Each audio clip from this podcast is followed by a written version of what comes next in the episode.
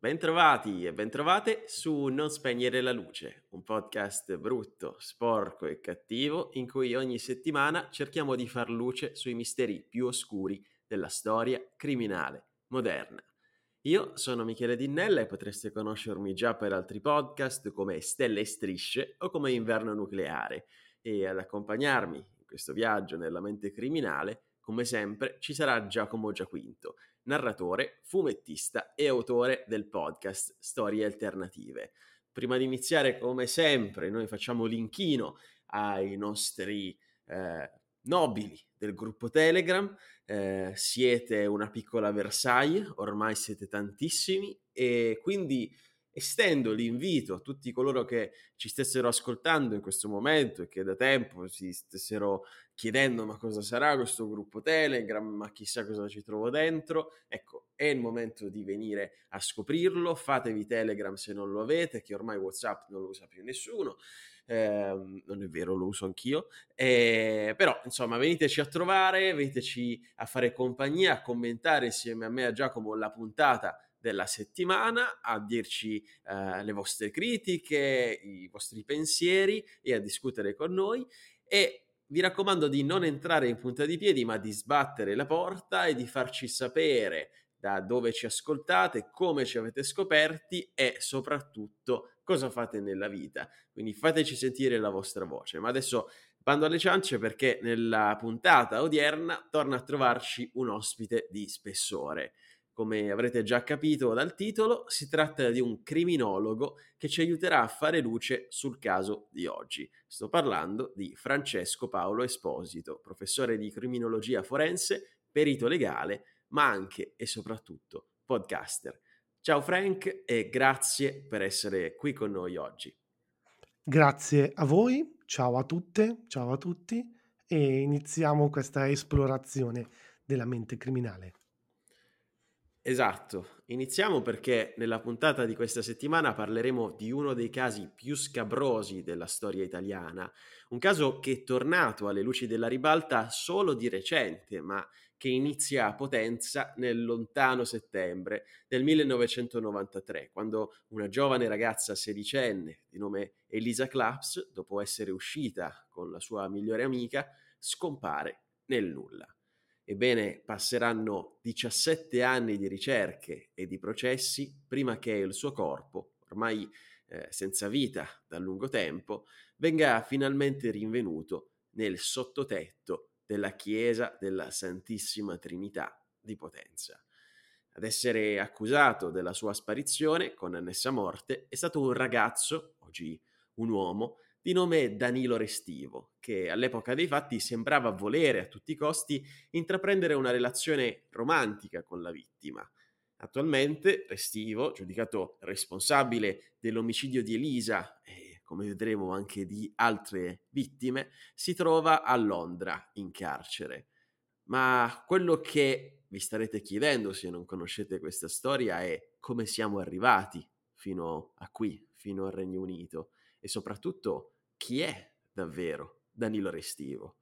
E allora, per scoprirlo, proviamo a fare un passo indietro, come al solito, accompagnati dal nostro caro Giacomo Giaquinto.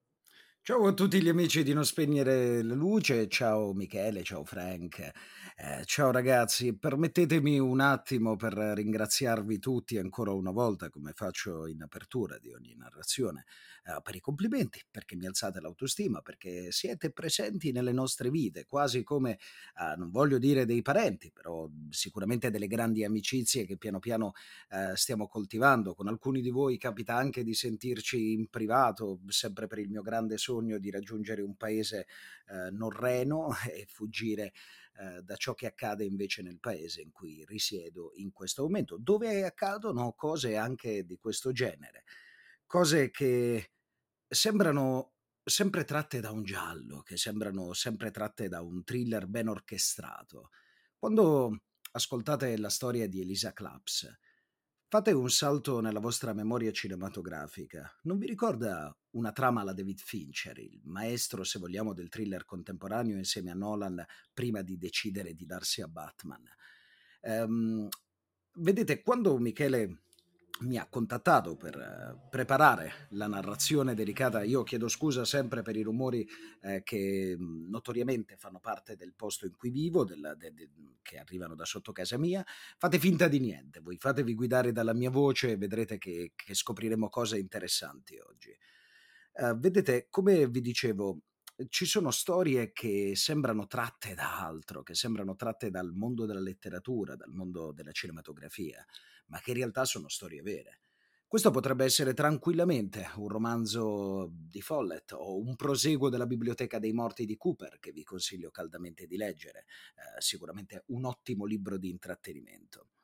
E quando Michele mi ha chiamato, io mh, ero un po' in ansia, considerando anche l'uscita di un podcast totalmente dedicato a questo, fatto in maniera secondo me molto buona da il migliore di noi, se vogliamo, che è Pablo Trincia, colui a cui probabilmente dobbiamo tutto e che approfitto per salutare ovviamente. Ma la vera ansia mi è venuta nella scelta della citazione con cui aprire la nostra storia e per la prima volta ho deciso di estrarla da un mio racconto non perché voglia essere egocentrico, non per egomania, ma semplicemente perché mi sembrava adatta. Prima aprirò con eh, una frase tratta da una bellissima canzone di Lil Peep, che è un rapper purtroppo deceduto, mm, non si sa ancora perché, un caso di cronaca nera che probabilmente io e Michele affronteremo un giorno. E la frase è I got a feeling that I'm not gonna be here for next year, so let's laugh a little before I'm gone.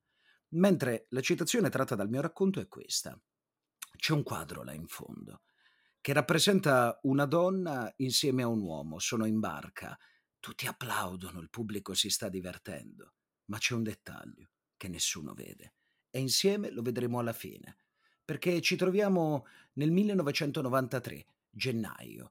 Eh, signori, il gennaio del 1993 è incredibile. Giusto qualche evento, già solo il primo gennaio apriamo eh, in questa maniera. La Cecoslovacchia, che era stata costituita nel 1918, cessa di esistere e nascono la Repubblica Ceca, capitale Praga, e la Slovacchia, capitale Bratislava. Eh, non solo, Bush e Boris Elstein firmano l'accordo per il disarmo nucleare. Non solo, eh, passiamo da noi in Italia, dove a Palermo il 15 gennaio Totò Rina, capo di Cosa Nostra, viene arrestato dai carabinieri del raggruppamento operativo speciale. Era latitante da 24 anni. Nello stesso momento si sta compiendo uno dei casi uh, più assurdi, più strani, più, se vogliamo, deliranti della storia della cronaca nera italiana.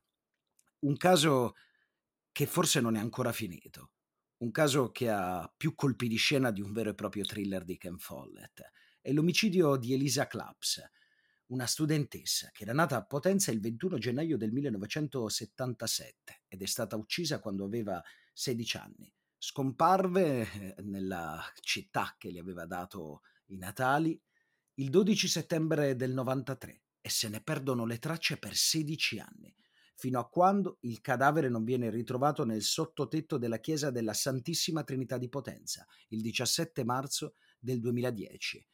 Ci sono tanti protagonisti, ma ci sono tante comparse, perché nei gialli è sempre così. Occhio alle comparse, perché a un certo punto potrebbero diventare protagonisti, proprio come la donna nel quadro della citazione che vi facevo all'inizio. Chi è Lisa Claps? È l'ultimogenita di tre figli nati da un commerciante e un'impiegata. Era una studentessa che si trovava al terzo anno del liceo classico di Potenza e la mattina di quel 12 settembre del 93 esce di casa per recarsi a una funzione religiosa nella vicina chiesa insieme ad un'amica, promettendo a Gildo, che è uno dei suoi fratelli maggiori, che sarebbe rientrata massimo per le 13, perché dovevano andare a una casa in campagna, la casa in campagna dei clubs a Tito, e dovevano pranzare tutti insieme. Secondo quelle che erano state le testimonianze che poi sono state raccolte, la giovane eh, in realtà aveva concordato con uh, l'amica, un'amica in questione, di andare presso la chiesa della Santissima Trinità che si trova nel centro di Potenza perché dovevano incontrare un amico che doveva dare un regalo per festeggiare la promozione ai celeberrimi esami di riparazione da cui ammetto sono passato anch'io. Da quel momento in poi però non ci sono esami perché si perdono completamente le tracce. L'inchiesta viene assegnata inizialmente alla Procura della Repubblica di Potenza con un PM d'eccezione, Felicia Genovese. si scopre che in realtà la persona che Elisa aveva incontrato era l'altro nostro protagonista, perché se lo chiamassimo antagonista saremmo ancora nel campo della letteratura gotica e posso garantirvi che questo è un thriller a tinte più novecentesche. Danilo Restivo, che era un ventunenne originario della Sicilia, di Erice, che si era trasferito da ragazzo a Potenza con la famiglia dove il padre Maurizio aveva ottenuto un incarico importantissimo, direttore della Biblioteca Nazionale Potentina. Restivo risulta essere l'ultima persona che ha visto viva la ragazza e la ricostruzione che diede il giovane dei suoi spostamenti fecero sorgere, eh, ovviamente inerenti a quel giorno, dei sospetti da parte degli inquirenti. Per esempio, alcune ore dopo quella che era stata la sparizione di Elisa, Restivo si presentò con degli abiti insanguinati al pronto soccorso dell'ospedale cittadino perché doveva farsi medicare un taglio alla mano e raccontò ai, med- ai medici che eh, si era ferito in seguito ad una caduta accidentale che era avvenuto in un cantiere proprio vicino alla chiesa della Santissima Trinità, dove stavano costruendo appunto delle scale mobili. La ferita però immediatamente ai medici che ne sapevano qualcosa in più di lui sembrò eh, essere provocata da una, da una lama e gli abiti che il giovane indossava quel giorno eh, erano troppo insanguinati per la sua deposizione, per ciò che lui aveva detto, per la sua testimonianza, ma non vennero immediatamente sequestrati perché, come ben sapete, come abbiamo raccontato spesso nelle nostre puntate di Non spegnere la luce, in Italia, quando una prova puoi metterla da parte, molto spesso succede. Restivo eh, divenne irreperibile per, due, per, i due giorni successivi, giustificando la necessità di aver eh, dovuto sostenere di essere impegnato in quel momento con degli esami um, a Napoli. Quando venne rintracciato dagli inquirenti, eh, affermò di aver parlato con Elisa per qualche minuto, le aveva chiesto consigli eh, su come comportarsi in una probabile relazione eh, nei confronti di un'amica di cui lui si era innamorato e che Elisa gli aveva confidata che fosse particolarmente spaventata eh, da un individuo che l'aveva, diciamo, molestata, importunata mentre stava entrando in chiesa. Così, dopo, secondo sempre il racconto del ragazzo, la ragazza si sarebbe allontanata mentre lui era rimasto in chiesa per pregare. In realtà, e qui arriva il nostro rovescio della medaglia, abbiate sempre in mente quel quadro che vi dicevo all'inizio, ci sono una donna e un uomo, stanno guardando il mare, sono su una barca e tutti applaudono, tutto il pubblico, ma ci sono dei dettagli che spesso sfuggono.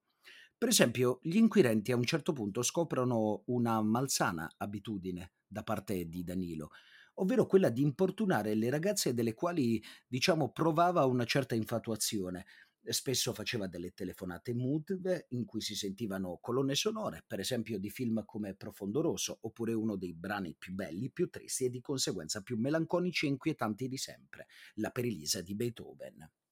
Un'altra sua abitudine, e questa sì che è strana, era quella di tagliare di nascosto delle ciocche di capelli a giovane donne con un paio di forbici che portava perennemente con sé alcune amiche di Elisa non solo dichiararono che il ragazzo aveva tentato di corteggiarle tutte senza successo e che era sua abitudine cercare di ottenere appuntamenti ehm, dalle ragazze utilizzando e adducendo come scusa l'offerta di piccoli doni per poi diventare aggressivo e violento nel momento in cui i suoi approcci venivano accantonati e rifiutati. Quando eh, apprese che la, gio- la giovane donna aveva avuto un appuntamento con il ragazzo, la madre di Elisa puntò immediatamente su di lui, dichiarando che con molta probabilità eh, Danilo aveva ucciso Elisa e in seguito ne avesse anche occultato il corpo. Perciò chiese ripetutamente agli inquirenti di indagare a fondo sul ragazzo, ma senza nessun esito. Nel frattempo, nel 2002, Gildo, quel ragazzo, il fratello di Elisa, quello a cui lei aveva detto uh, quella frase prima di uscire di casa con tutta la famiglia, ebbe l'idea di creare la prima associazione dei familiari delle persone scomparse, l'associazione Penelope. Inutile che io vi spieghi perché questo nome. Ci troviamo... Facciamo un salto indietro, ecco, molto lungo. Siamo ancora nel nostro museo e tutti stanno guardando quel quadro solo che sono cambiate le persone. E anche l'estetica del museo è cambiata, adesso è più tecnologica, dal 93 al 2010 hanno aggiunto magari delle guide in altre lingue, ci sono dei tablet, perché il 17 marzo del 2010 la gente, nuova gente, nuovi turisti si avvicinano a quel quadro. 17 anni dopo la sparizione, i resti di Elisa Claps vengono ritrovati occultati in fondo al sottotetto della chiesa potentina della Santissima Trinità, la stessa dove la ragazza si era recata il giorno della scomparsa. Il cadavere venne scoperto quasi per caso eh, da alcuni operai e da alcuni lavoratori che stavano compiendo dei lavori di ristrutturazione a causa di alcune infiltrazioni dell'acqua, ma non vennero ritrovati solo resti umani, no. Vennero trovati degli occhiali, dei sandali, un orologio, degli orecchini e anche ciò che poteva rimanere dopo tanti anni, soprattutto dei vestiti della giovane. Non solo, il reggiseno appariva tagliato mentre i jeans aperti. Eh, questo ovviamente fece subito intendere a un'aggressione sessuale nei confronti della ragazza prima dell'omicidio.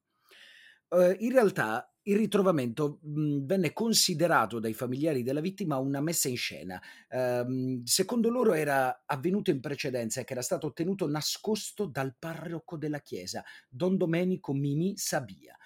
La madre di Elisa non solo dichiarò di sospettare parecchio del parroco, poi deceduto nel 2008 perché non le avrebbe mai permesso, nonostante le sue insistenti richieste, di ispezionare i locali della chiesa, mentre il fratello di Elisa chiede all'arcivescovo di Potenza Muro, Lucano Marsico Nuovo, di dire la verità su quello che era accaduto.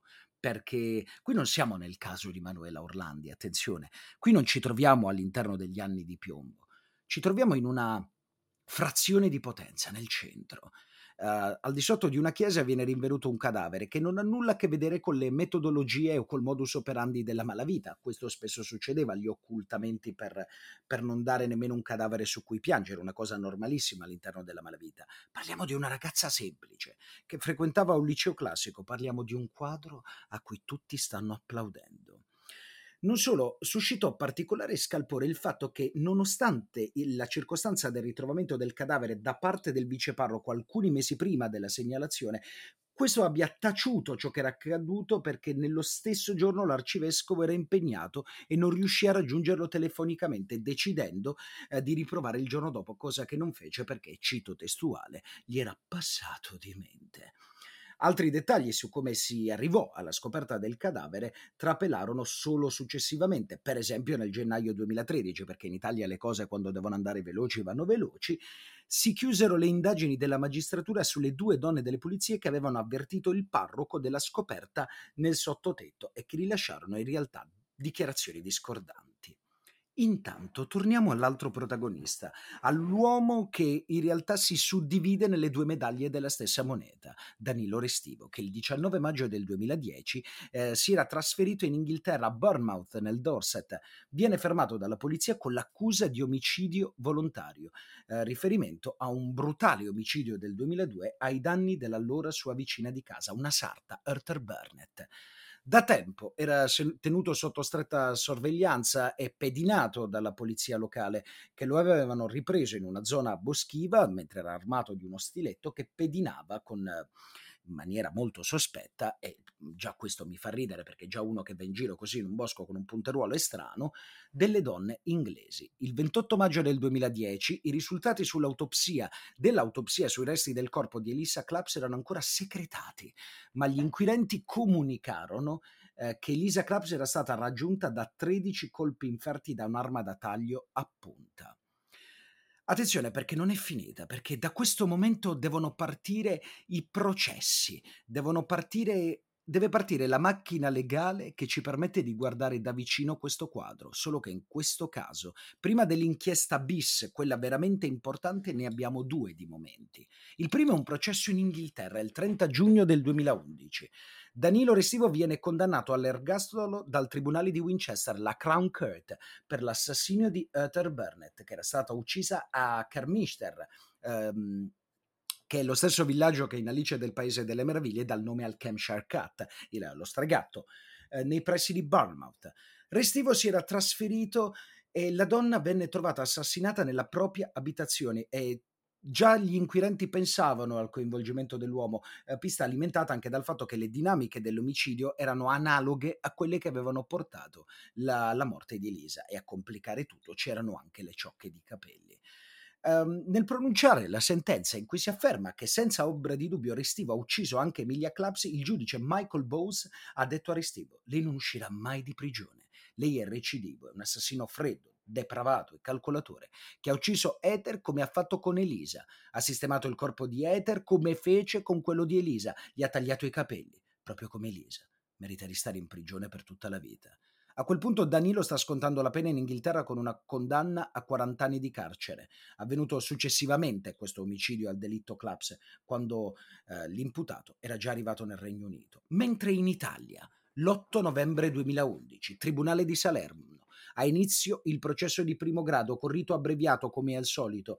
Nel corso della prima udienza i PM fanno notare che i reati concorrenti più gravi a carico dell'imputato che avrebbero potuto far scattare l'ergastolo sono tutti prescritti, avanzando la richiesta di 30 anni di reclusione, ossia il massimo possibile oltre all'interdizione perpetua dei pubblici uffici e tre anni di libertà vigilata al termine dell'espiazione della pena.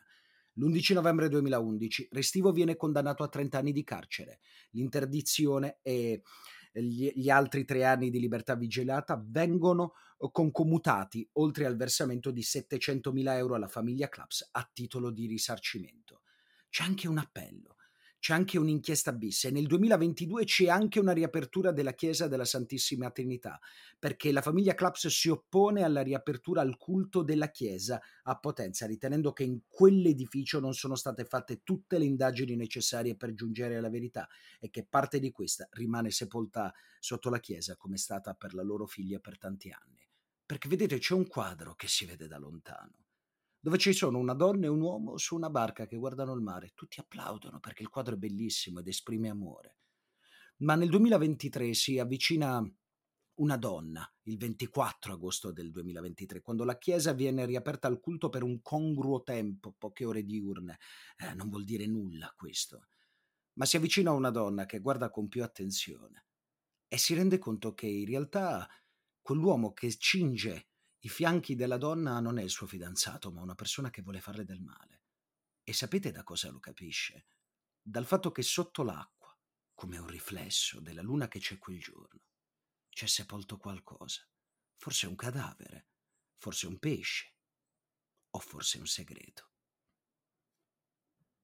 E allora, io ringrazio il nostro Giacomo Giaquinto per questo sforzo epico di riassumere tutta la storia non, in non soli 20 minuti. Pensa che ci hanno fatto tutto un podcast, io 20 minuti, quindi... eh sì, beh, però questo è anche il nostro talento, riassumere tutto quello che possiamo in un'ora di certo, puntata. Certo, assolutamente. Quindi, grazie ancora a un Giacomo Giaquinto in grande spolvero. Grazie a voi. E adesso io vorrei tornare dal nostro ospite perché, come detto in apertura, Francesco è un professore di criminologia e io ho voluto lo, fortemente la sua presenza in questa puntata perché la, la storia di, eh, di, Elisa Claps che eh, Giacomo ha raccontato e che comunque avremo modo di approfondire tra, tra poco ehm, ruota intorno alla alla figura di Danilo Restivo, che è una figura sfuggente, perché c'è chi lo ha additato un po' come lo scemo del villaggio eh, in passato, però io credo che sia una personalità molto più complessa di così e meritevole di un'analisi. E Danilo Restivo che è accusato anche di aver ucciso altre due donne, quindi ufficialmente classificabile come serial killer. E allora voglio ripartire proprio da qui insieme a te, Francesco. Quali sono gli elementi distintivi di un omicida seriale e come si fa a riconoscerlo tra la gente comune e quindi a prevenire cose come queste, come queste che ci ha raccontato Giacomo prima che accada il peggio? Allora, per quanto riguarda la prima domanda, possiamo dire che un serial killer, come già hai anticipato tu, è un soggetto, di solito maschio, mh, bianco, che assassina tre o più persone in luoghi diversi, lasciando tra una vittima e l'altra un periodo che che i nostri colleghi americani chiamano cooling off, cooling off, oppure, detta in maniera italiana, un periodo di raffreddamento. Questa è la definizione, poi alcuni eh, inseriscono il termine di, di omicidi, i primi che devono avvenire entro sei mesi, tre mesi, nove mesi, ma non è importante. Non è importante, è importante individuare mh, mhmm, la tipologia di offender, perché poi ci permette di fare un discorso di analogia con tante cose, anche purtroppo vicine a noi, più di quello che ci immaginiamo. La seconda domanda, ovvero come individuarli prima, è una domanda che è quasi impossibile da rispondere. So che all'inizio di un'intervista l'autore, il bravo autore, grazie per la parola professore, gra- il, gra- il, bravo autore dovrebbe rispondere eh, in maniera molto più positiva e propositiva, però è così, è quasi impossibile. Per tale motivo, io nel, negli anni, non solo su Restivo, ho elaborato alcuni punti, naturalmente non presi anche dalla letteratura statunitense, riassumendoli in una, in una specie di articolo che se vuoi se possiamo anche lasciare come eh, link, come omaggio, come eh, risorsa alla bella community che eh, vi segue e che ascolta. Lo mettiamo nel gruppo Telegram. Nel gruppo Telegram facciamo un PDF e quindi ho elaborato uh, questi punti perché proprio è quasi impossibile individuare uh, prima il serial killer. Dico quasi perché il nostro lavoro è assieme a tante altre professionalità e tendere a, ad arrivare a un certo tipo uh, di individuazione perché si sta parlando di gente che muore, gente che soffre e genitori che sopravvivono ai figli. Quindi non è una storia quella um, di, di, oggi e del nostro lavoro che serve per eh, passare una serata diversa rispetto a un programma TV o al campionato. Inoltre, eh, vi devo confessare che avendo parlato più di una volta purtroppo con un killer seriale, eh, anche ultimamente è difficilissimo individuarlo. Io stesso che sono un professionista e che ho parlato con alcuni di loro, in realtà due e basta, non, non, non di più, perché non è che eh, ti eh, citofonano tutti i giorni o segui questi casi dal, dal vivo, no? nei fascicoli tutti i giorni. Ecco, io che ci ho parlato, se non fossi stato io, se non fossi stato molto attento a quello che stavo facendo, se fossi entrato nel flusso del suo dialogo, non mi sarei minimamente accorto della differenza eh, che è parlare con lui e parlare con una persona cosiddetta normale o un amico comune.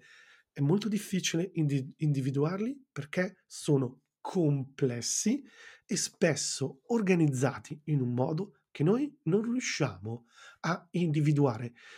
Se noi mh, mhmm, vedessimo qualcosa di familiare, mh, mhmm, potremmo immedi- immediatamente metterlo all'interno di un fascicolo della nostra meravigliosa mente. Ma noi se vediamo qualcosa di non familiare, abbiamo quel tempo in cui ci diciamo, e questo cos'è? È in quel tempo che noi operiamo e in quel tempo in cui operano purtroppo anche i predatori. Bene, è stata una descrizione dettagliata, giusta, e non mi aspettavo altro da, da un professionista. Io, io, credo però che nel caso di, di Danilo Restivo, dato eh, se si va a scavare un po' nel suo passato, anche da adolescente, eh, qualcosa di, di, rilevante a livello di segnali, a livello di red flag, visto che oggi utilizzeremo molti termini presi in da, prestito da, dal linguaggio forense eh, inglese. Ehm, ci sono degli episodi sì. rilevanti. Ecco, io voglio citarne giusto un paio. Quando lui aveva, credo, 13 o 14 anni, eh, non, non, abitava dove abitava Potenza ai tempi del, del delitto Elisa Claps, però eh, comunque condusse una, una, ragazzina di cui lui era invaghito, il suo cuginetto un po' più giovane, eh, in questa stanza buia, bendati, arrivando a... Eh, a pochi centimetri dal tagliare la gola a questo ragazzino. oppure c'è, c'è, c'è stato c'è un procedimento che è finito con una multa nei confronti di Danilo Restivo per quello che oggi chiameremmo stalking nei confronti di tre studentesse eh, che abitavano nel palazzo di fronte al suo a Potenza e che lui tormentava chiamandole al telefono ad orari eh, strani, eh, facendole sentire, come diceva Giacomo, la musica di Profondo Rosso. E ehm, quindi eh, questo poco prima invece del, del delitto Claps, che è rimasto un po' in sordina come procedimento parallelo. Quindi ehm, per, voglio chiedermi, secondo te perché si sono ignorati questi, questi segnali? Perché non si è andato a scavare ulteriormente eh, in queste vicende e se si possono ricavare, dedurre dei pattern con, comportamentali che siano riconducibili da queste azioni ad una dinamica stereotipica di quello che può essere un serial killer? Che bella domanda. Finalmente una domanda di altissimo livello quando si parla di questi argomenti. Allora, nella prima mia risposta ho messo in chiaro le cose. Fuori dai miti, fuori dal cinema, fuori da Hollywood. Non si può, è difficile individuare e dobbiamo tendere. In questa seconda parte della risposta ti dico invece che ci sono dei pattern, dei modelli, eh, del, dei meccanismi, mh, mm, a, a delle forme dove inserire comportamenti di soggetti che poi potranno diventare degli offender. Questo ci sono. Io ne ho elaborati circa 20, naturalmente molti eh, di questi pattern non sono tutti miei, ma sono uno studio e un approfondimento di eh, protocolli statunitensi, ma anche della criminologia eh, cubana, spagnola, quella eh, latina. Anche noi latini siamo molto bravi nei pattern. Ne vediamo due o tre, se no staremmo qui ore e ore e io sono disposto a fare una puntata di cinque ore, eh, però il tempo e, e, la pazienza, l'attenzione dei nostri eh, ascoltatori deve essere assolutamente super, super, eh, super tutelata. Allora, uno, isolamento sociale. Danilo Restivo voleva far parte di una comunità e non ci riusciva per tanti motivi. Uh, la, fa- la, la, fantasia in questi bambini, come possiamo dirlo in maniera semplice, ecco, assume un ruolo uh, grande, predominante, compensa una realtà povera di stimoli positivi. È lo stesso Danilo Restivo che dice cerco mio padre e tranne grande biasimo non ricevo. Allora vado da mia mamma che cerca di fare come spesso le mamme in situazioni così tossiche, disfunzionali, fanno da um, cuscinetto, mi accoglie. Le fantasie di un soggetto isolato socialmente, poi ci sono tutti altri punti, ma due o tre riusciamo a farli, si inseriscono all'interno di una situazione eh, di sessualità pre- precoce, perché lo sviluppo del soggetto che ha poco attaccamento con i genitori è fuori dalla società, è fuori dalla società fa parte di un gruppo ma non ne fa parte, fa, fa parte del, del, gruppo scuola ma non è certamente nel gruppo degli ok, mm, può portare tante altre cose, non abbiamo il tempo di vedere, poi noi ci interessa questa parte, una sessualità precoce. Il suo mondo favolistico, ma come, come, come bene evoca nelle sue narrazioni Giacomo, eh, non è una favola, è favolistico, ed è tossico, ed è un mondo seducente che racconta una vita più bella rispetto alla vera vita. Questo ragazzo che aggiunge dell'altra vita alla vita perché la vita normale non gli basta, racconta, racconta già um, un malessere ed è un segno di di allarme. Unite, vado vado un po' più veloce, Ah, una volevo soltanto ah aprire scusa, una scusa. parentesi su questo.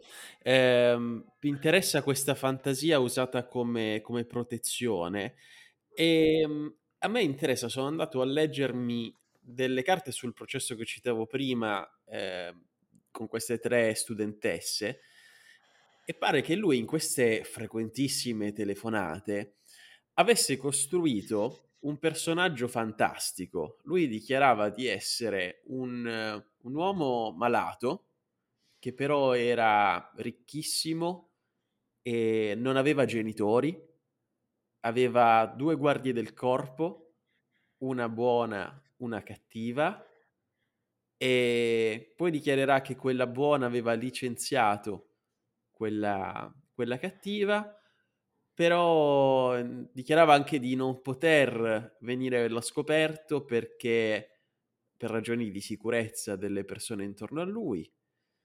E quindi a me ha affascinato molto perché l'ho trovato quasi uno scenario onirico, apparentemente senza senso. Io non so se se tu se ti sia capitato di di imbatterti in questa in queste dichiarazioni, Sì? ehm, e io e io sono assolutamente affascinato. Voglio sapere da da te che sei un professionista, cosa dice questo di Danilo Restivo? Allora, allora, sì, ha affascinato anche me questo passaggio. Ehm, sono un professionista un po' strano perché perché anche su questo punto, uhm, sono piuttosto cauto. Perché? Affascina questo, mhmm, discorso tutta la comunità scientifica, i criminologi, i psicologi, i psichiatrici, gli i psichiatri, gli operatori del settore e anche, ehm, gli autori che, ehm, magari attingono a queste storie per fare cinema e TV. Rimaniamo lì. Non vi è una risposta univoca ancora su, ehm, l'esistenza o meno di più personalità, di personalità multiple, ma vi è comunque tutta una narrazione profonda che parla del doppio. Cioè, lo lo trovi, ehm, nei migliori fumetti e qua, ehm, Giacomo lo sa, ehm, sfondo a porta aperta con i fumettisti di Dylan Dog, lo trovi però anche nei protocolli scientifici o nelle indagini. Io non lo so se veramente esista un doppio o esista un doppio in Daniele Restivo Danilo Restivo. So che questo doppio, quando viene narrato, è qualcosa che ti deve assolutamente far issare la red flag dice di cui parlavamo prima. Io non lo so. È bello, e è giusto, è sano, mhmm, il discorso scientifico sta andando avanti, ma ci porterebbe molto lontano e non abbiamo tutto questo tempo. Io non lo so. Allora ti dico allora ti dico un po' com come la interpreto io da Sì, mo molto, profano. molto interessato, son molto interessato. Allora, andiamo velocissimo su questo veramente. Io, avendo delle nozioni base di Donald Winnicott e di Hans Kohut Sì? ti direi che mi quella prima cosa che mi viene in mente è la teoria del del famoso falso sé, in cui c'è un bambino che rimane bambino per tutta la vita e quindi questa è un po' la parte più, ehm, buffa, più impacciata, ehm, di di Danilo Restivo che effettivamente, guardate le sue foto, sembra anche una persona un po' un a un ciccio pasticcio. La prima cosa no, che che mi capisco, verrebbe in mente capisco. se non lo conoscessi. Ehm, e e e e quindi questo bambino che rimane bambino ma un'altra parte che è il falso sé, che quindi è questa fantasia di protezione, che a un certo punto a a tutti i costi, pur di sopravvivere, pur di proteggersi dal mondo, sacrifica, ehm, sull'altare questo bambino indifeso e quindi prende il sopravvento. Mi mi per mi questo piace molto, mi una piace molto. delle una delle bodyguard che che licenzia l'altra alla fine, quindi una parte prevale sull'altra, lui dice: "Quella buona prevale su quella cattiva". Forse è il contrario, perché tra da lì a poco lui sarebbe diventato un serial killer. Ehm, Questa è la mia interpretazione. Mi mi piace molto. pensi? Mi piace molto questa tua ehm, scusa non volevo parlar sopra di te, ma c'è stato un attimo di delay, scusami ancora. Mi piace molto, dicevamo, questa tua traiettoria, e io non so se è esattamente questa, ma mi piace molto perché si va a collegare, se vogliamo dare più contenuto ai nostri ascoltatori e fare un discorso più approfondito, a un altro mio pattern, che ripeto non è solo mio eh, è è è l'evoluzione della della criminologia moderna, che è quella della difficoltà di apprendimento e comportamento irregolare del ragazzo, danni fisici e mentali, deprivazioni precoci, una mancanza cronica di fiducia attorno a sé. È Ciccio Pasticcio, è Ciccio Pasticcio. Quando tu sei Ciccio Pasticcio non sei tu, sei Ciccio Pasticcio, sei altro. Questi sono tutti fattori che creano fallimento scolastico, situazioni comuni a molti molti, ehm, assassini seriali, perché c'è un altro mito da sfatare: i serial killer hanno un quoziente intellettivo molto alto. E a me cosa me ne frega? A parte che dovremmo aprire un altro discorso su, ehm, tutta la parte scientifica fake, ehm, del superdotati, plusdotati, ehm, di tutta quella parte di marchi e e e e di pacottiglia e di QI, ma quella è un'altra faccenda. Tu puoi avere anche un QI, poi non è che sia assolutamente un protocollo iperscientifico quello del QI alto e quindi cosa testimonia questo? Difficoltà scolastiche a prescindere dal QI. Loro hanno un quoziente intellettivo elevato, ma non riescono a sopportare il peso degli studi.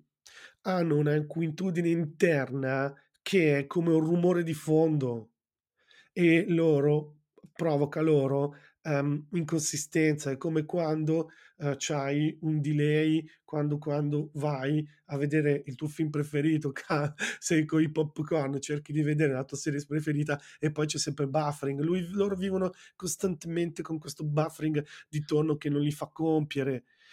Hanno un comportamento irregolare, mentono i i in man i p per per per motivi che non non hanno motivo, per ehm, senza motivo appunto. Sono, uhm, dei soggetti così.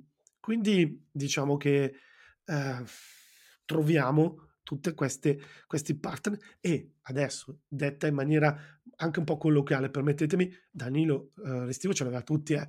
Cioè io ho contato almeno 15 pattern sui 20 che ho elaborato io. Certo, Ne magari non voglio aggiungere vai, un vai. altro, Francesco, perdoni questa No, puntata sarà un po' così avanti e indietro. Ehm, un spesso noi tendiamo a confondere l'intelligenza con l'organizzazione. Ehm, e non è sempre così. Ovviamente il Danilo Restivo non era un idiota, non era un utile idiota per fare semplicemente il catalizzatore delle indagini, non era come lo si voleva dipingere all'inizio, perché poi vedremo che in questo caso è stato molto, insomma, aiutato da dalla società, dalla dalle autorità giudiziarie, dalla polizia fino anche alla chiesa, questo insabbiamento.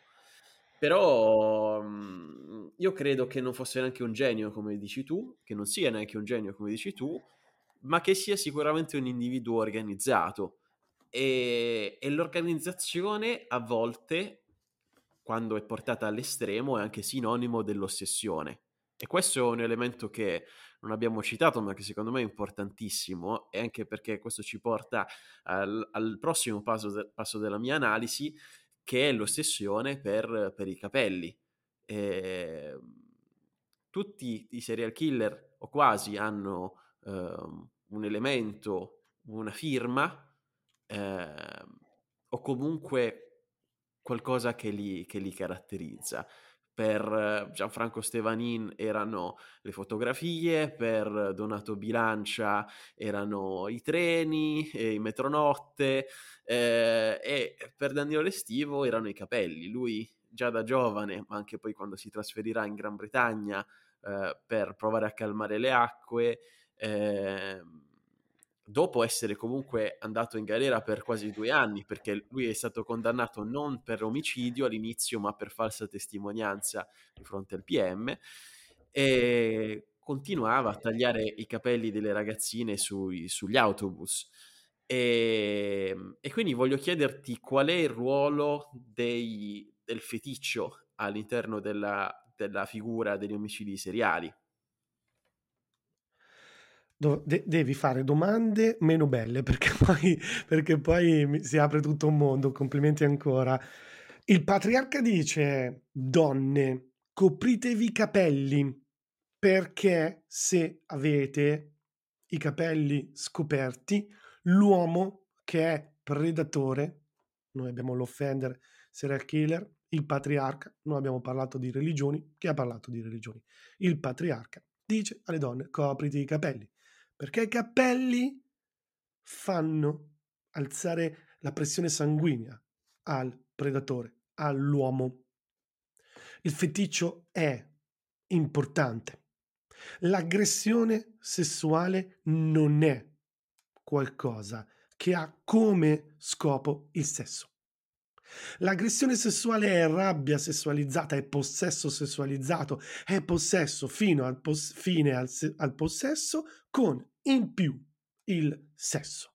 Spesso la soddisfazione di ottenere un feticcio rende il soggetto in una sorta di situazione orgasmatica che dura tempo. Quindi il soggetto tra un um, atto un crimine e l'altro, riesce a rimanere calmo perché nel frattempo trova cosa, qualcos'altro che lo soddisfa e Danilo Restivo, Danilo Restivo aveva la telefonata per Elisa, le altre musiche, i capelli, lo stalking, la visione delle vicine dal proprio punto di osservazione. Quindi i capelli sono questo, Um, parlavo l'altro mm, giorno, una cosa che sembra non centrare, ma 5 secondi in più, con una giornalista che si occupa di sesso e sta facendo un, tutto un um, approfondimento sulla mancanza, sul fatto che la vulva, la vagina uh, femminile, non abbia quasi più la, i peli pubici. Non ci mettiamo a parlare del perché non l'abbiano più, ma ci mettiamo a riparlare di peli pubici, di feticci e di capelli. All'interno di un ecosistema di relazioni e di luoghi dove, come hai detto bene anche tu nella tua, nella tua domanda e riflessione, dove c'è un personaggio importantissimo oltre Danilo Restivo, che è il luogo, che è potenza, i luoghi uccidono. Poi i luoghi vengono anche uccisi. Guardate voi cosa succede con il cambiamento climatico e eh, le zone di, sesti, uh, uh, di sesto idrogeologico in Italia, ma questa è un'altra brutta storia. Quindi hanno un'importanza fondamentale, perché quando uno dice aggredisce sessualmente, dice bene, ma aggredire sessualmente non è per sesso, non è solo per sesso.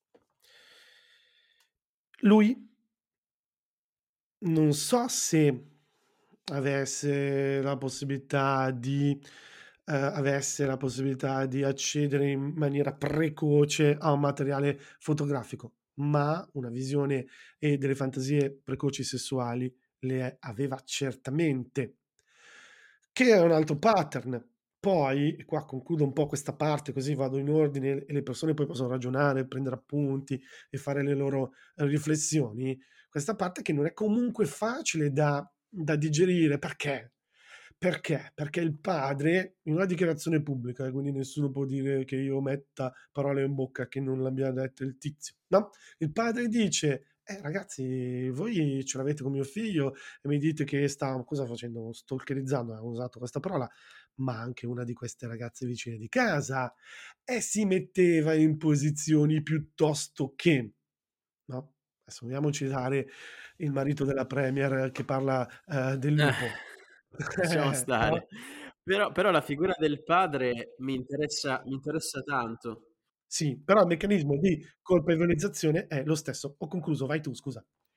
No, eh, sono d'accordo con te in realtà. Mi interessava soffermarmi sulla figura del padre come in generale della famiglia Restivo, che da subito, sin dal primo di questi episodi che ho raccontato, quello con eh, l'amichetta tredicenne e il cugino che è stato quasi accoltellato alla gola, eh, si era messo d'accordo col padre del bambino pagando una cifra che adesso non ricordo, però insomma un po' di soldi per, eh, per tacere tutto quanto e che poi anche subito dopo il, la scomparsa di Elisa Claps andrà a fare una corsa folle in autostrada con, uh, insieme all'avvocato per bloccare un pullman sul sì. quale si trovava Danilo Restivo, lo sappiamo, questi dettagli, e, e, che comunque continuerà a proteggerlo sempre. Il padre è la figura, il, il più grande alleato forse di, di Danilo Restivo, eh, una madre che dalle testimonianze sembra un po' volergli bene, un po'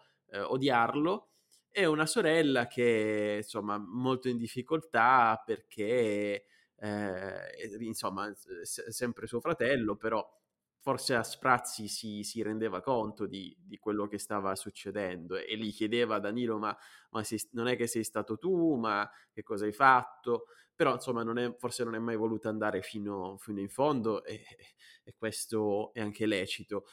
E quindi un ruolo protettivo da parte della famiglia che ha avuto questa reazione di chiudersi eh, in se stessa come protezione nei confronti di Danilo, di mandarlo in Inghilterra, perché tu hai parlato di potenza, ma adesso parliamo anche dell'Inghilterra, sì. e, e la società anche potentina che insomma si gira dall'altra parte, non ne vuole sapere nulla, la Chiesa stessa, don, il famoso Don Mimì, che eh, fino al giorno della sua morte non farà trapelare nulla, ma noi sappiamo che comunque dagli oggetti, dalle tracce che sono state rinvenute su, su quel sottotetto in cui è stata ritrovata Elisa, eh, non, eh, sono passate tante persone da lì e il cadavere era coperto da giusto tre tegole, da tre listoni, ma era assolutamente visibile. E quindi addirittura sappiamo le testimonianze di eh, qualcuno che era andato dal vescovo aveva detto ho trovato un cranio e a processo è stato detto ah no ma avevo capito che mi avessero detto che avevano trovato un ucraino insomma cose ridicole grottesche quasi.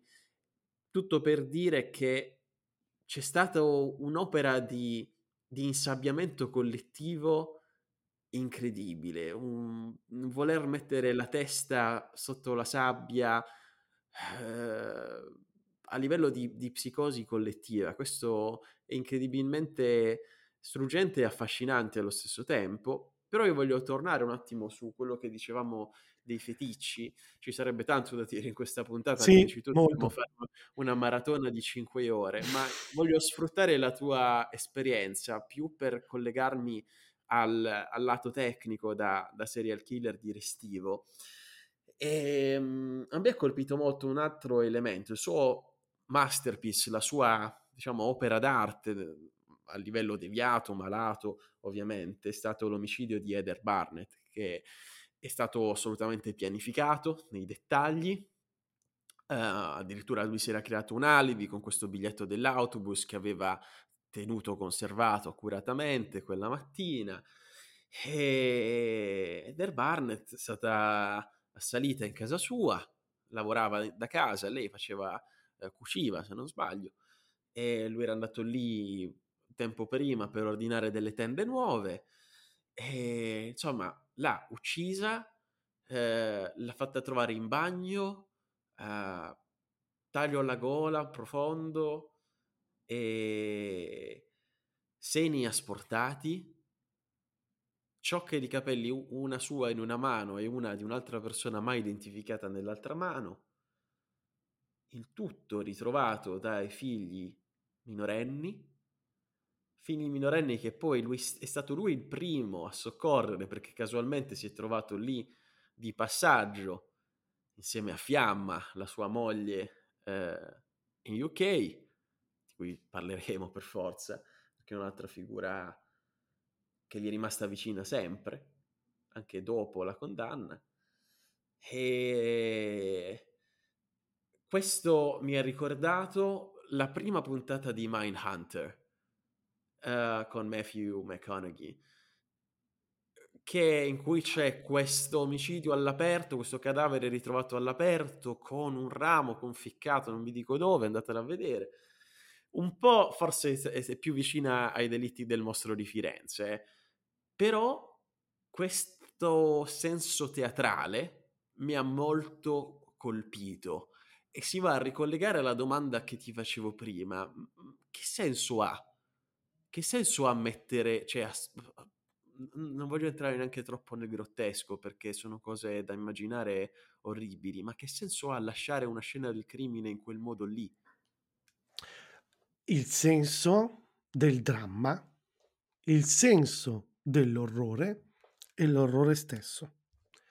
Lui è riuscito a fare nel tempo di maturazione della propria personalità psicopatica e da serial killer quello che a detta sua, eh, io, te e spero tutti i nostri ascoltatori non faranno mai, ovvero avere a disposizione un corpo ed essere ancora di più di Dio, ovvero dare, togliere la vita come vuole, quando vuole e nel modo che ha pianificato. Il senso del dramma è il dramma stesso. Poi che ci si arrivi attraverso diversi step ed è giustissimo analizzarlo, quello è il nostro lavoro. Io poi non sono psichiatra, ma, ma eh, ho una specializzazione in psicologia forense e quindi posso parlarne. Questo è un argomento troppo, troppo delicato perché l'abbiamo già detto, i luoghi uccidono. Tu hai trovato una bellissima analogia di Mind, Mind Hunter. Io ho trovato un'analogia con una serie TV bistrattata, a mio parere, che pochi hanno visto, che trovate su Sky, che si intitola Happy Valley, e, ehm, e uh, ambientata in un sobborgo um, vicino a Manchester, se ricordo bene. I luoghi uccidono. Inoltre, tutti gli operatori dall'Italia all'Inghilterra non sono attrezzati o non erano attrezzati, poi il lasso temporale tra l'Italia e l'Inghilterra sono due eh, decenni differenti, a individuare il serial killer, anche perché, oh ragazzi, diciamocelo apertamente, poi sapete che io non è che le mando a dire e non è che sono molto neutrale, se devo dire le cose dico, il DSM fino al 5 aveva fino al, fino al 4, pardon, poi nel 5 hanno rimediato parzialmente la cosa, non aveva una parte dove si andava a trovare tutti i meccanismi, tutti i pattern, tutti gli elementi, tutti gli indici, chiamiamoli come vuole, anche non facciamo eh, citazioni tecniche dello psicopatico, del serial killer, ma trovavi borderline, dell'antisociale, ai vari disturbi. E allora un povero psichiatra, un povero psicologo, un povero uh, poliziotto, un investigatore faceva con quello che aveva.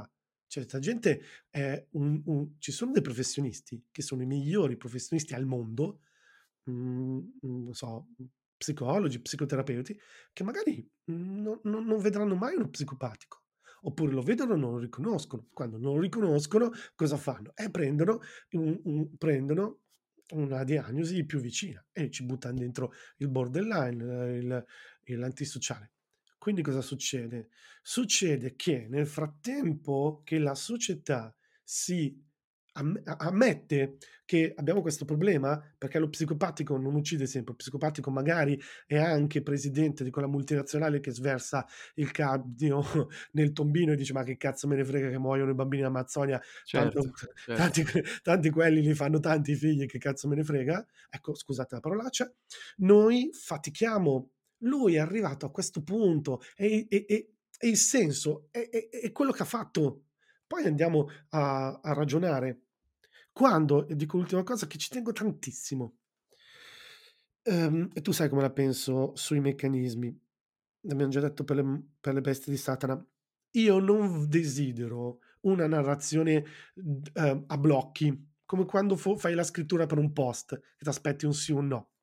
La società di potenza è sì stata marcia e corrotta in una, in una parte, piccolo o grande, io non lo so ma non pensiamo che c'è la potenza buona, la potenza cattiva e c'è il gruppo della massoneria con i preti, eh, la polizia, il giudice e i poteri forti che si chattano e dicono oh raga cosa facciamo stanotte, ci organizziamo per dire eh, bugie sul caso Danilo Restivo. Certo che ci sono la massoneria, sono state le sentenze, chi sono io per negarlo. Certo che ci sono i gruppi di potere che si parlano, chi sono io per negarlo, ma c'è tutto un sottobosco di mentalità borghesuccia, eh, bottegaia, eh, che, che, che, si offende se parliamo de- del male, che dice, raga, qua, se però parliamo sempre dell'omicidio, non vendiamo neanche un piatto di peperone eh, crusco si chiama così, uh, di, di, di, di, specialità buonissime di pecora, uh, di pecora della Basilicata.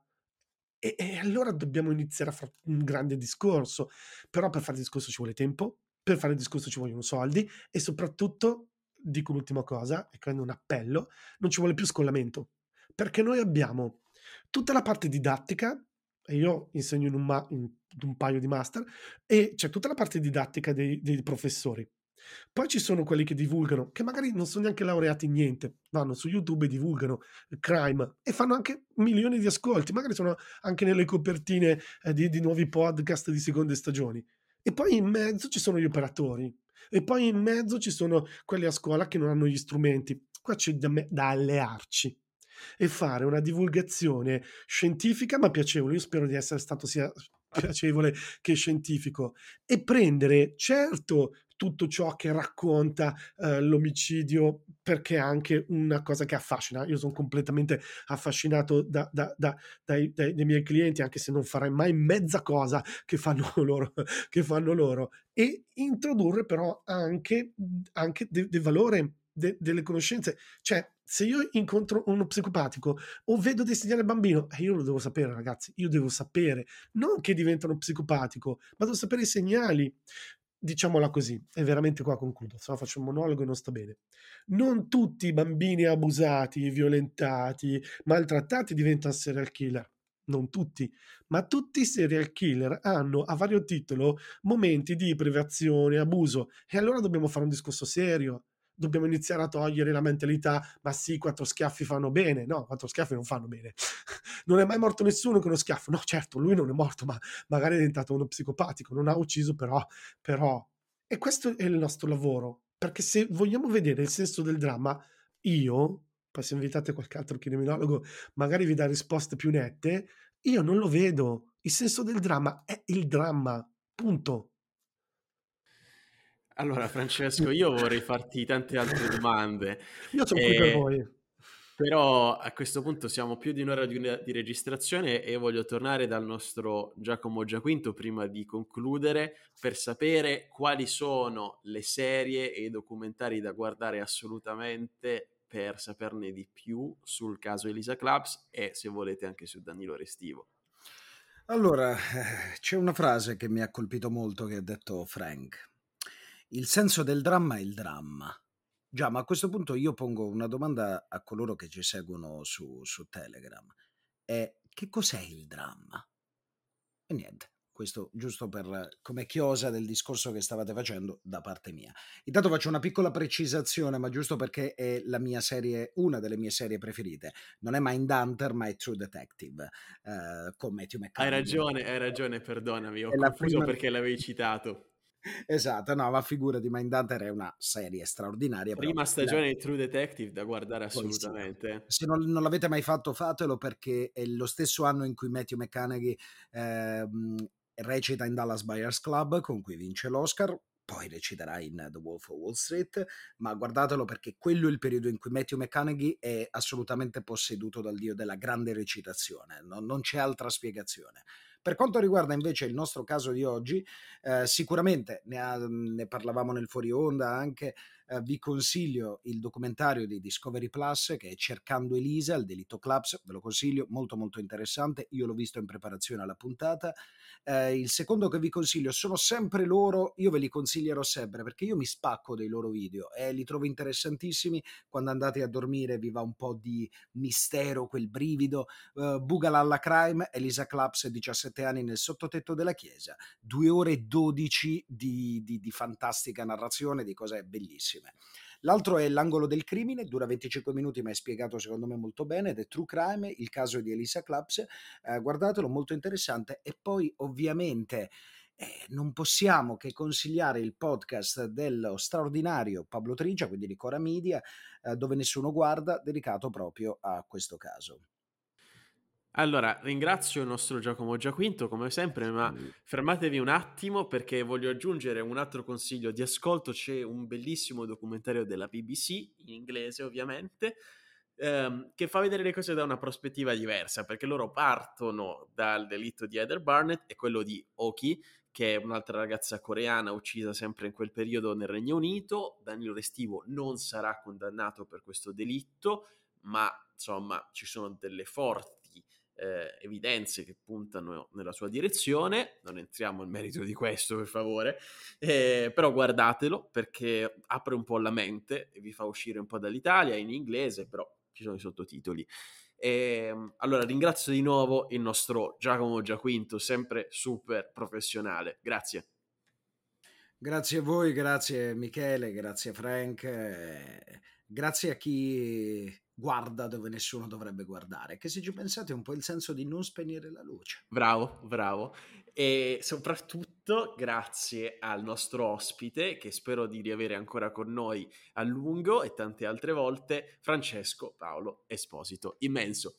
Grazie, grazie a voi, immensi voi, e lo dico non per piaggeria, ma perché veramente lo sento nel cuore. Grazie, caro. E io ovviamente ne approfitto per ringraziare il padrone di casa, la persona che crea tutto questo, tutte le volte registra, edita, monta, tutto questo mentre è impegnato uh, negli Stati Uniti, ma perché ragazzi non molti lo sanno, ma Michele fa un lavoro serio, cioè è una persona uh, di estrema professionalità che poi si presta a fare queste cose con questo tizio strano dalla voce carina di nome Giacomo Giaquinto. Eh, I criminologi la chiamerebbero derealizzazione. Eh, detto questo, ovviamente sto parlando del mio amico Michele Dinnella, oramai è un fratello. Dai, prendimi per mano Giacomo, facciamolo ancora una volta. Fatto. Sei pronto? Prontissimo, allora, caro. Allora, allora, oggi calmi, calmi. Calmi. Piano. Piano. Io voglio che scendiate di casa col sorriso sulle labbra, voi che siete in Germania, nel Regno Unito, Svizzera. in Svizzera, nel nord del mondo, dove le case sono, dove i muri sono bianchi, Certo. E andate a fare un atto rivoluzionario. Viva per una volta nella vita fate qualcosa che cambi la sorte del mondo. Certo. Lasciate una traccia nella storia e scrivete sui muri delle vostre città una recensione per non spegnere la luce. Giusto esatto. Giacomo? Giustissimo, ma, ma, ma, fatelo, anche perché, come disse una volta una persona che il mondo l'ha cambiato davvero, solo chi è così folle da credere di poter cambiare il mondo lo cambia davvero.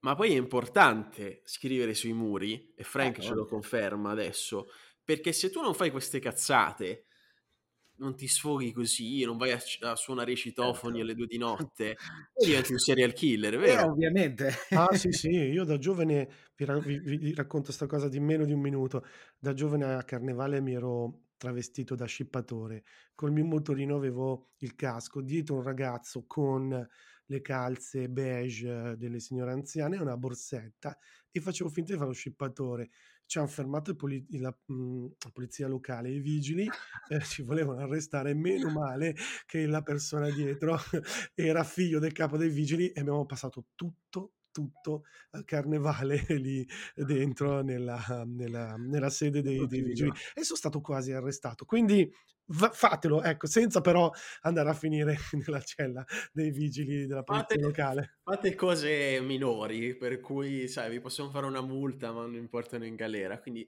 scrivere sui muri è perfetto. Scrivete certo. sui muri una recensione oppure se siete dei pavidi pusillanimi Eh, potete farlo anche su Spotify con 5 stelline o su Apple Podcast. Ragazzi, lasciate le recensioni su Apple Podcast, arrivano soltanto gli haters. Oh, se è vero, ci, oh, è vero. Se voi ci odiate, ditecelo. Michele, ditecelo Giacomo, subito. Ci fate schifo, ditecelo in faccia e, eh noi, sì. e noi, tanto io sono in America, non posso neanche fare niente. Quindi, di, cioè, non avete, non avete, paura di dircelo. No, di, di, me un po' sì, io sono un po' istintivo, scusatemi, ho questi piccoli problemi Vabbè, di ditelo a me. della rabbia. Ditelo a me. Però, cioè, se andate su Apple Podcast, io voglio le 5 stelline, mica 3 cazzo lasciate tre stelline? Ma voi siete pazzi, cioè voi siete fuori. No, ma cioè... tre, tre, è come quando vai al bar, cioè, vai, ti, ti, ti, portano questo caffè che tu non vedevi l'ora di bere, tu lo assaggi e il barista ti chiede, le piace il caffè? Ma sì, ne ho bevuto cioè, di migliori. Tre è un insulto, è un insulto tre stelline, ma siete pazzi, cioè lasciatevene una ma sono contento, tutte una stellina va bene, ma tre esco pazzo io. Quindi, vabbè, adesso stiamo dando benzina sul fuoco degli haters, però... Ma sì, io... fate pure, ma sti cazzi, cioè... Ormai è andata. Comunque, ragazzi, vabbè, abbiamo sbrodolato troppo, Giacomo, dimmi un frutto che, che ci eh, vai, io, cioè... il frutto che vi dico oggi è eh, licis. Non so se esista l'emoticon, però vabbè, Licis. Vabbè, Licis sembra tipo una scuola superiore, di quelle dove vanno tutti i ragazzi e si menano. Va bene, basta, chiudiamo prima che ci arresta. Ciao a tutti. Ciao, ciao, ciao la recensione.